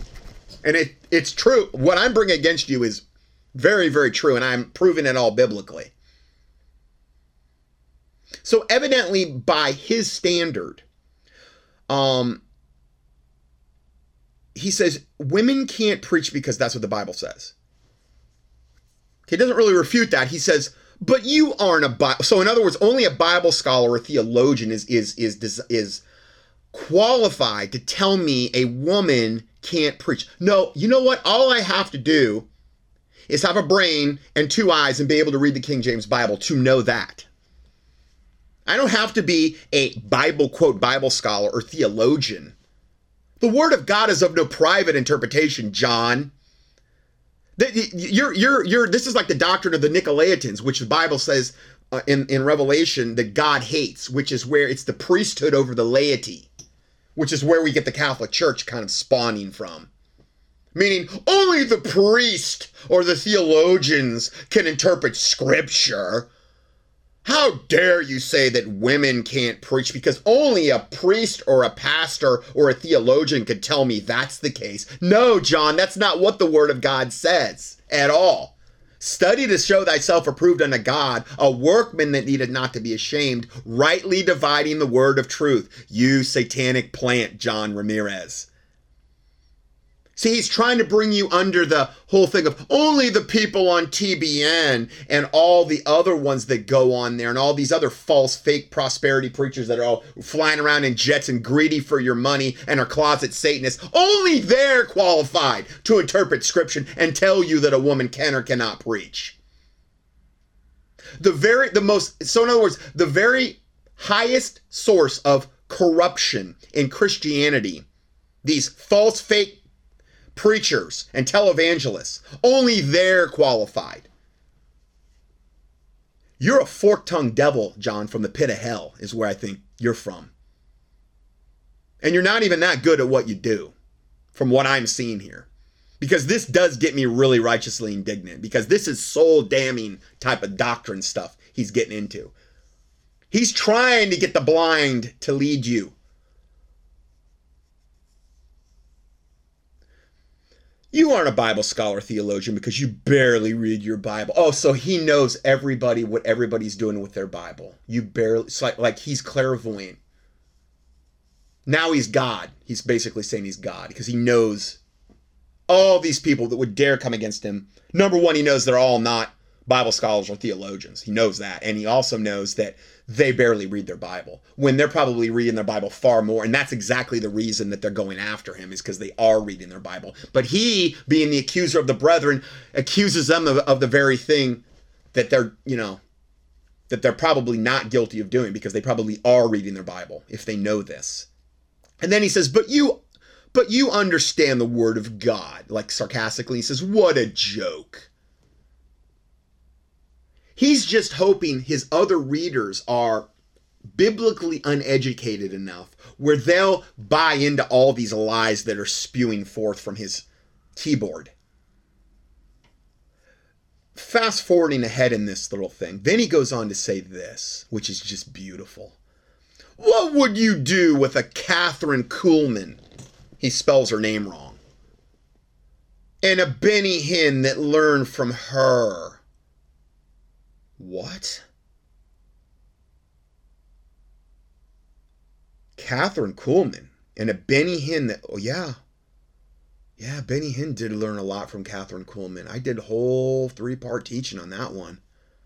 Yeah. That's where Benny Hinn believes he got his anointing from. Kathryn Kuhlman's dead body. Can go visit her grave. Her and Aimee Semple McPherson. I'm going to get into that next. Oh, yeah. yeah, so he's using that as an example. This and they're all Satanists. They're all Luciferians. So he's just part of the network. He's just defending his own people. and hoping that you're biblically uneducated enough to ever figure this out. What about back in the day that women preached in stadiums? Oh, okay. I must have kind of missed. Maybe that did happen some. I know it doesn't make it right. Like, like, oh, I missed that. It, it, it's it's in um uh, Lucifer five nine, and that's not in the Bible. Oh, when the women were preaching in stadiums, that's in the Satanic Bible or something. I don't know. It's not in the Bible we have. There's no Bible for that in the King James, but you know. So this is this is his biblical just notice I haven't heard one Bible verse yet. Not one. I haven't heard anything to whatever. I've given you several already and I'm going to give you more. What would you and then this here's here's another whopper. What would you do with Mother Teresa that preached in the ghettos and slums of the world? So the damned Mother Teresa, the Catholic quote saint, who's burning in hellfire right now, unless she repented on her deathbed or something, which I don't think there's any evidence. He's using that as an example. So now he's defending Catholicism. He's defending the worst sects of charismania, Kathryn Kuhlman and Benny Hinn. He's defending women preaching in stadiums, which is totally unbiblical, and I don't know when that, that ever happened. And then then he goes on to defend Mother Teresa, who's who's probably led unco- untold many people into hellfire through the Catholic devil death cult. Wow, John, good fruit, and everything you're saying, you're just absolutely using scripture to back it up. As you can see, he's not used one scripture, not one. Not one. And then he says this, and maybe you should read the Passion Translation of the Bible to help you out with your theology. Oh, Satan would love for you to read the Passion Translation. 100%. We're going to talk about all these things separately. I stand for Jesus like I stand for the body of Christ. No, you stand for Satan, devil. Everything out of your mouth is the exact opposite of the truth. You truly are of your father, the devil, John Ramirez. You truly are. I mean, it is so evident by reading this thing. It's just unbelievable. I love with all my heart people like Paggy, Paggy, Pagani, Isaiah, I don't know who Daniel Adams, Greg Locke, yeah, mentioned him before. Kenny Weaver, Mike, and also Pastor Vlad. I don't know who any of these people are. These amazing vessels of honor. And also Kathryn Krick, the apostle. That God put at this time on earth that have paid a price to be where they are today. Oh no, they're getting paid to be where they are today. They ain't paying much of a price though the honor of men, all that stuff. That which is highly esteemed among men is an abomination in the sight of God, though, is what Jesus said. Obviously, preaching a false gospel, obviously, greedy televangelists. But they supposedly were put on earth at this time, and they've paid a price to be with her. I said. Oh, yeah. Yeah.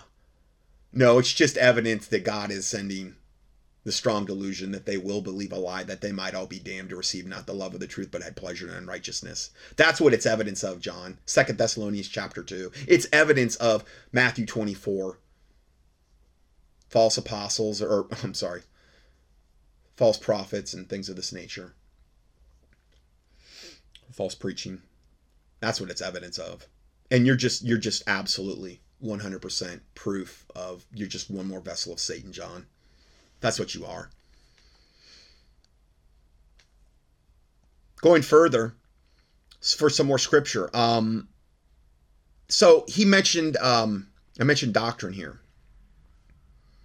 Because that's what we need to base everything off of, right? Now I beseech you, brethren, mark them, which cause division and offenses contrary to the doctrine, the doctrine which you have learned, which is what I just did. I marked John Ramirez, I marked this apostle Kathryn Krick, and all these other devils that I mentioned that I've done. A lot of them I've done dedicated teachings on. Okay. I'm doing as the Bible commanded me to do. I'm judging righteous judgment. While I do judge myself as well, he who spiritual judgeth all things. I'm doing as the Bible, and it's a big reason this ministry exists because I didn't see that being done a lot of the times in the various denominations I was in. So doctrine is what we base this off of. Okay? The word of God, the King James Bible. Now, 2 Timothy 3:16 says all scripture is given by inspiration of God and is profitable for doctrine, for reproof, for correction, which is what I'm doing here. Now, I don't expect John Ramirez to receive any of my proof or correction, but listen, there was a time that I thought maybe this guy might have been legit when he first came out. I didn't really know, I hadn't really researched them. I mean, there's thousands of people out there that are up on the internet. I can't keep track of them all. I'm just one man. I can only do so much, but um this is more for helping my listeners not be taken in by a wolf in sheep's clothing or a hireling that has no true love for the sheep that's doing it for the money, the hire, which is also a common uh, thing we should be looking out for in the days and times we're living in. All scripture is given by inspiration of God and is profitable for doctrine, for reproof, for correction, and instruction in righteousness. 2 Timothy 4 14 and 15. Well, give me an example of marking somebody. Okay, here's one. Alexander the coppersmith did me much evil. The Lord reward him according to his works. Well, that's judging. He said he did much. Yeah, yeah. Judge righteous judgment. Calling him out, marking him. Mm-hmm. Yep. And then it says, Of whom beware, be thou ware, meaning beware of also. He's warning people about Alexander the coppersmith. I'm warning you about John Ramirez. I'm warning you about Apostle Kathryn Krick, Benny Hinn, Kathryn Kuhlman, Mother Teresa. I'm marking them, I'm warning them as the Bible tells me to do. Because the church, by and large, doesn't do this for a multitude of reasons, mostly because they're spineless and also because they're greedy and money hungry, and that would they would lose a lot of listeners or a lot of co- their congregants because then it wouldn't be coming in in the old tithe tithe uh, plate or whatever. They don't say stuff like this. I'm not saying that makes me perfect or whatever. I'm just saying this is the stuff that the church should be doing. They should be warning the flock. Even if they're not supposed watchmen, everyone who's a pastor is a shepherd. And a shepherd protects the flock. And part of that is being a watchman. Come on. Is the shepherd watching the flock? Is he shepherd watching for the wolf? Why aren't the 501c3 churches doing this? Well, they're yoked up with the devil with their 501c3 corporate status as well. And you just can't 501c3 if you want to know more about that. All right. Well, there's no other example in the Bible where they mark somebody. Oh, oh, okay. Here's another one. 2 Timothy 4:10. There's more than this. But for Demas hath forsaken me, having loved this present world. He marks them.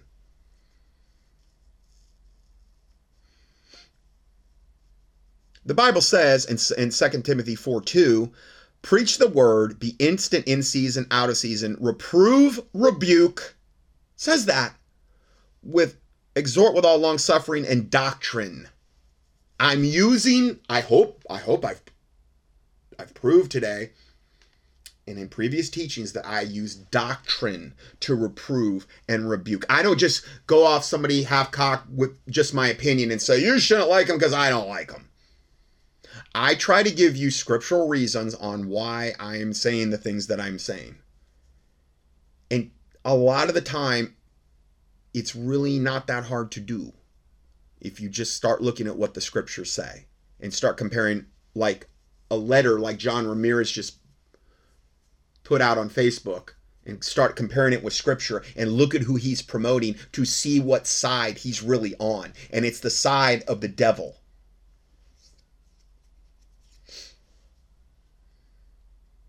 Titus 1 9, holding fast the faithful word as he hath been taught, that he may be able to, to by sound doctrine, both exhort and convince the gainsayers. That's what I'm trying to do through sound doctrine.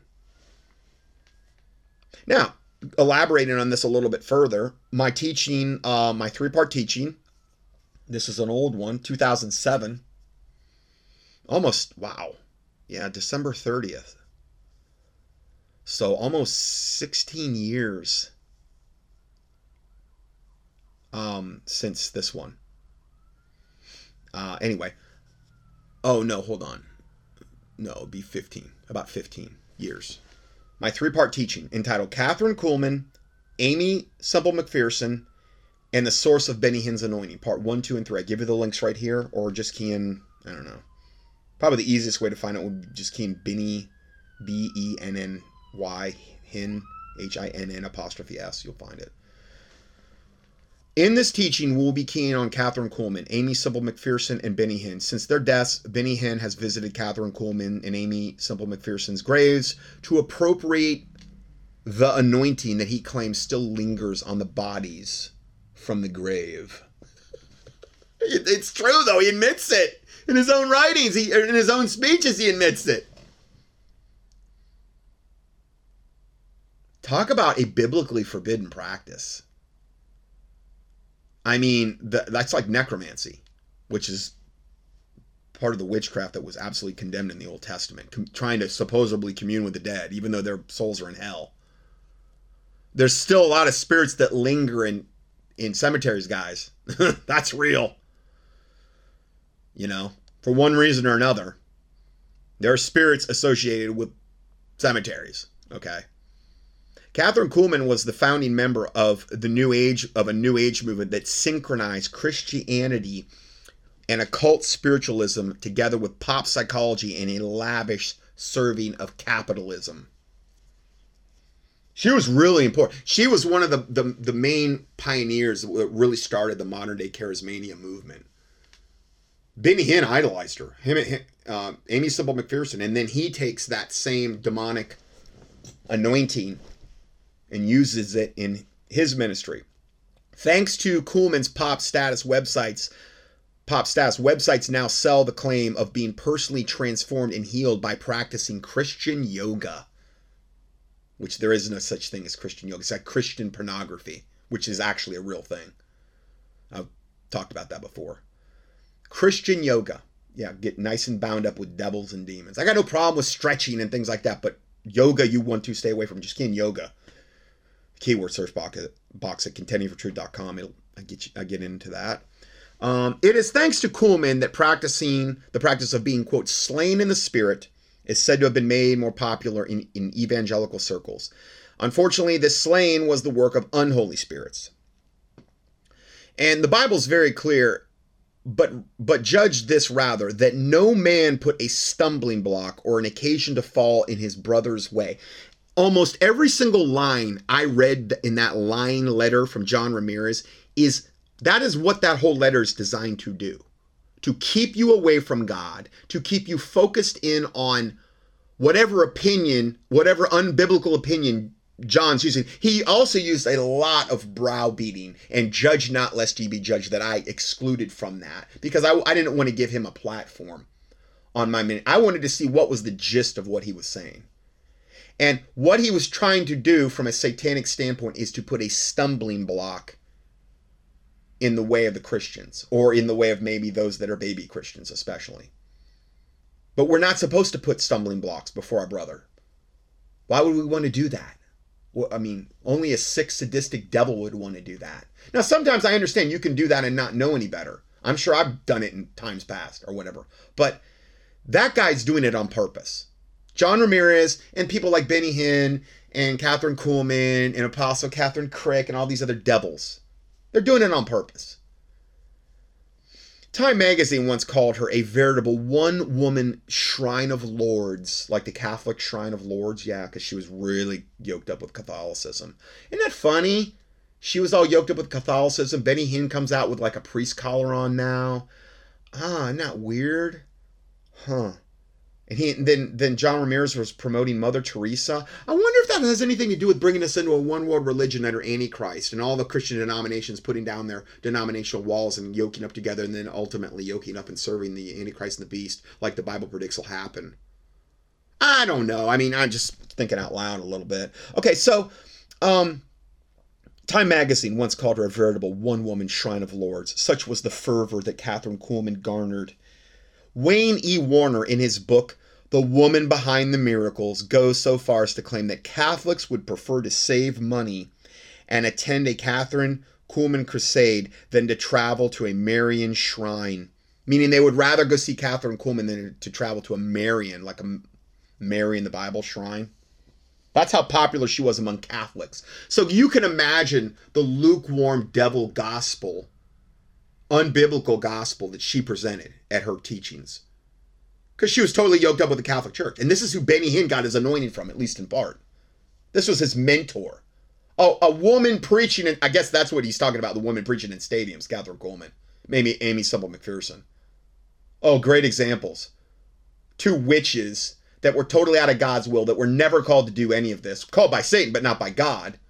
Because I mean, I got Bible to prove that easy. I look at the fruit of their ministries to know that. That's who John Ramirez is, is you know, relying on.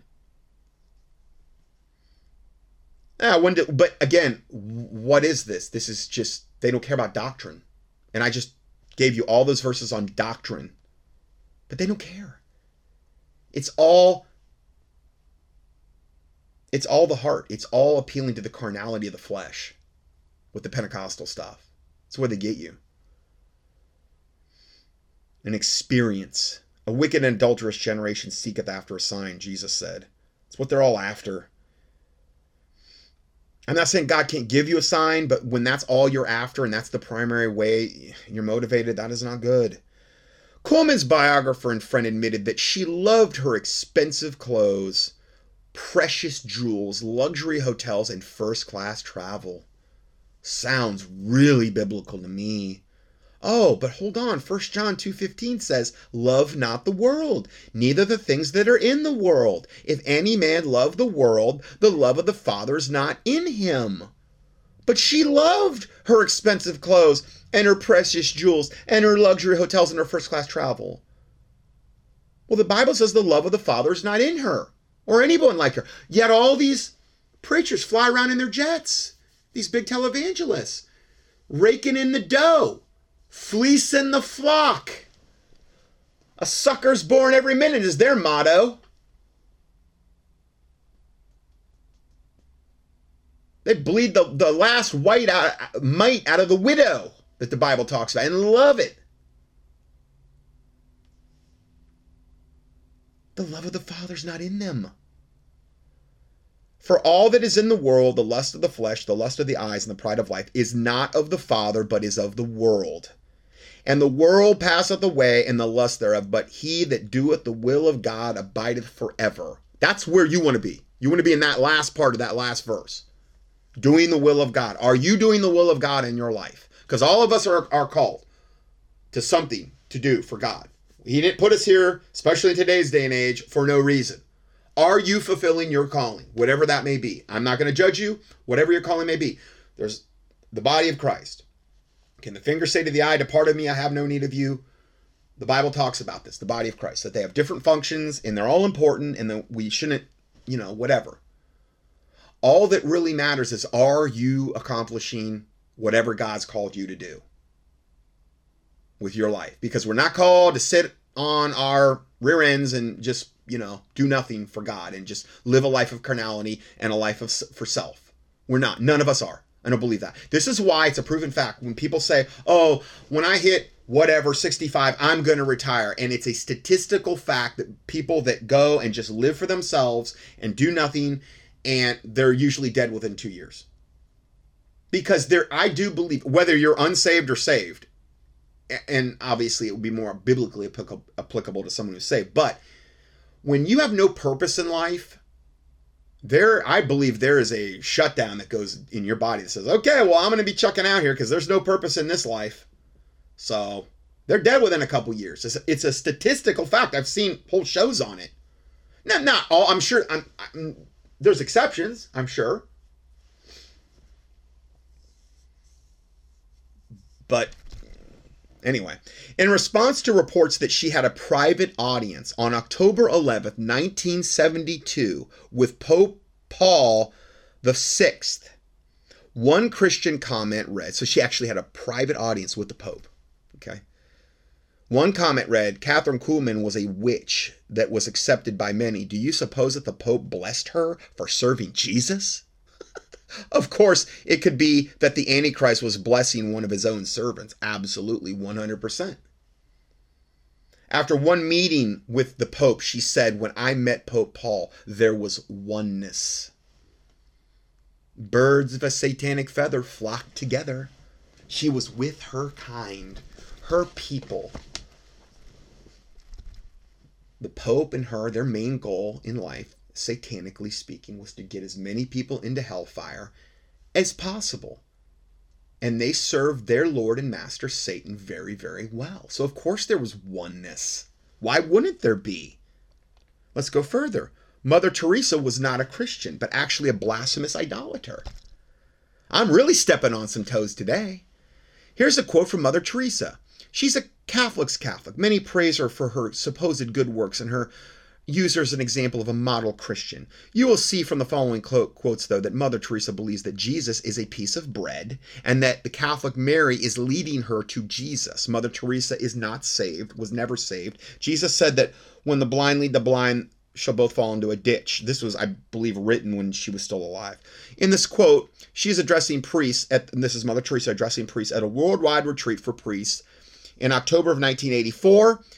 In the audience was Pope Paul VI, who we just talked about, at Vatican City. She said, quote, At the word of a priest, that little piece of bread becomes the body of Christ. And they mean the literal body of Christ. It's called transubstantiation. I've done whole teachings on it.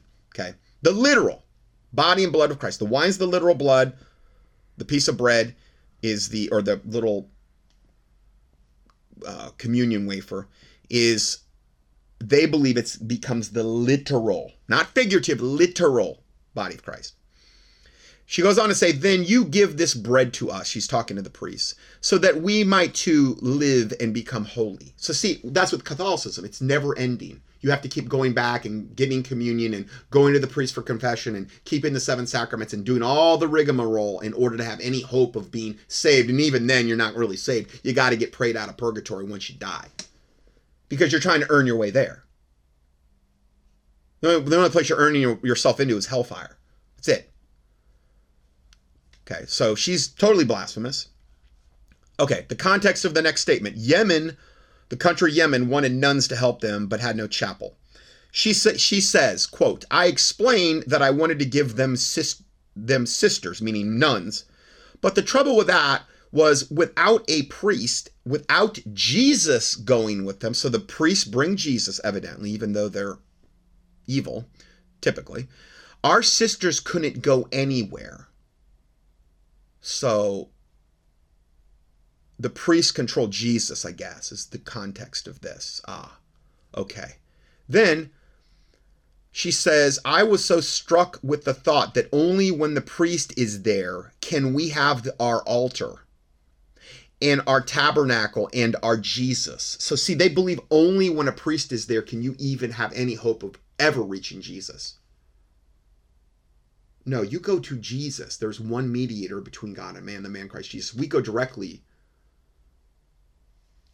to Jesus through the Father. I mean, the Bible's super clear. The Lord's Prayer prayed this way Our Father who art in heaven, hallowed be thy name, thy kingdom come, thy will be done. Okay, that's a that's a that's an example of a template for prayer. It doesn't say anything about a priest intervening or Mary intervening. There's none of that. But she's so she's in such a blasphemous mind frame that she says only when the priest is there can we have our altar and our tabernacle and our Jesus. That is blasphemy. The pedophile priesthood of the Catholic Church. Okay. Right. Then she goes on to say, only the priest can put Jesus there for us. Jesus wants to go there, but he cannot bring, but we cannot bring him unless you, for meaning you, the priest, give him, unless you first give him to us. So the priest gives Jesus to the to the the lowly laity in the congregations. So Jesus is powerless without the priest, according to her.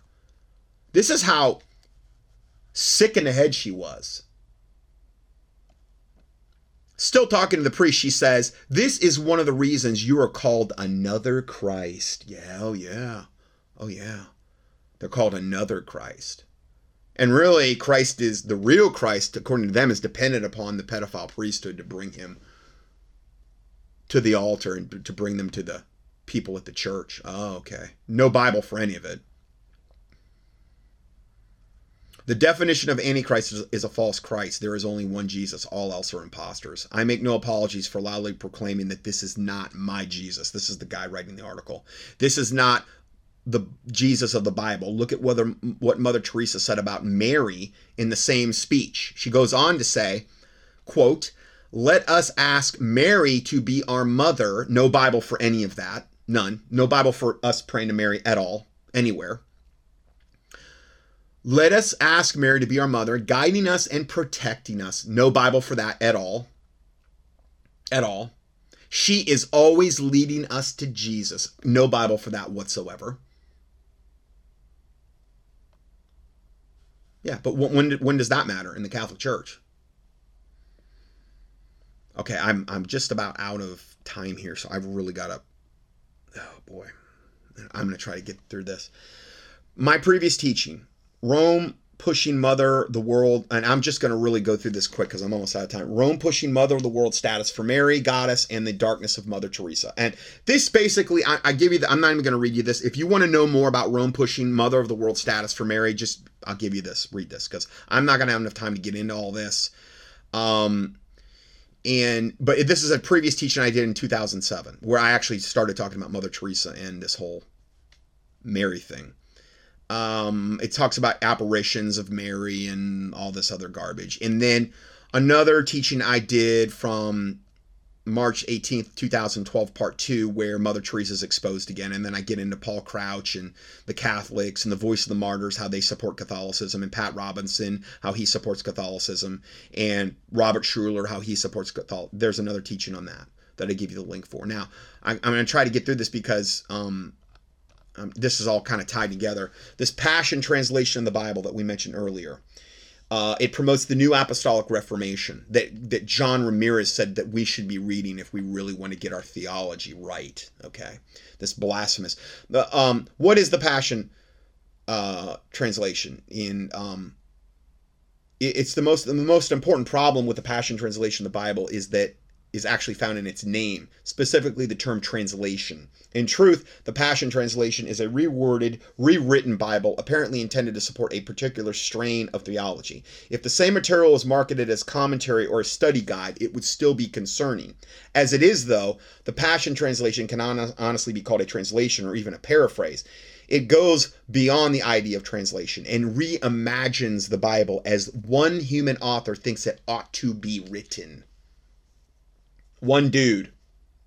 This is what I think. Again, there is a way which seemeth right unto a man, but the end thereof the ways of death. The Passion Translation is primarily the work of a single author, Brian Simmons. He has a long track record uh, as a missionary and evangelist. Part of his success has been developing translations of Scripture for people who with no Bibles in their own language. However, any translation completed completed by a single person raises all questions of accountability. Yeah, there is there is none in this case. Such efforts are far more prone to personal preferences. As it turns out, the Passion Translation of the Bible not only reflects Simmons' New Apostolic Reformation or NAR theology, oh, imagine that, but it appears to be deliberately written in order to promote it. Well, of course. And the frequently asked Passion Translation website makes several concerning remarks about the translation process. It says that the meaning of a passage took priority over the form of the original words. Hmm. Well, 2 Peter 1:20 says knowing this first that no prophecy of the scripture is of any private interpretation. But evidently it is to this uh, wonderful Brian Simmons guy. He had the private interpretation for the whole Bible and wrote his version of it that just so happened to promoted the um, horrible theology of NAR or New Apostolic Reformation, which is taking, you know, sweeping over the uh, televangelism and TBNs and these types of things. I've talked a lot about it. You can key it in. Then it goes on to say about the translation process. Sometimes, in order to communicate the correct intended meaning, words needed to be changed. Oh, really? Wow. Whereas Revelation 22, 18 says, For I testify in every, every man that heareth the works of this prof the words of this prophecy of this book, if any man shall add unto these things, add unto the books, add unto the words of really the Bible, but also Revelation, God shall add unto him the plagues that are written in this book. And then the next verse, and if any man shall take away from the words of the book of this prophecy, God shall take away his part out of the book of life. That means you you go to hell. Okay, so it's a pretty serious thing. You don't take, especially taken away. Uh, well, do you realize the NIV has about 64,098 less words than, than the KJV, which is almost 10% of the total text? So they've taken away almost 10% of the total words of the KJV. Well, according to this, whoever did that, and one of them was a uh, rabid lesbian called Virginia Mollenkott on the NIV translation committee. I doubt she ever had any part in the book of life, but you know, that's you're out of there. I will take I will take his part out of the book of life, out of the holy city, and from the things that are written in this book. And then it goes on to say that the Passion Translation is more in favor of prioritizing God's original message, whatever they perceive that to be, over the literal meaning. Oh, good. Well, I'm really glad that all these unbiblical parameters were laid in place in order for you to put out this garbage. Again, Proverbs 14, 12, and 16, 25, there is a way which seemeth right unto a man, but the end thereof are the ways of death. Proverbs 28, 26, he that trusteth in his own heart is a fool. Jeremiah 17, 9 and 10, the heart is the heart is deceitful above all things and desperately wicked. Who can know it? Uh, that was just verse 9. And then Proverbs 18, 2, all the ways of a man are clean in his own eyes, but the Lord weigheth the spirits. I mean, he in his own heart probably thinks he's doing the right thing, but you know, he's not. And also 1 Corinthians 14 33, God is not the author of confusion. Ending, it says, in other words, the Passion Translation of the Bible is not about finding corresponding words in different languages or presenting original words in a new language. The above comments imply that the Bible does not mean what it says, and so it needs to be changed to say what it should say, according to whatever devil's doing this. This is not an unfair assessment on our part, as the passages in the Passion Translation of the Bible show extreme tampering with the text. So thank you, John Ramirez, for giving that wonderful recommendation, among all the other evil, wicked things you said in that little Facebook rant. All right, that's all I have for part one, so God bless you and see you in part two.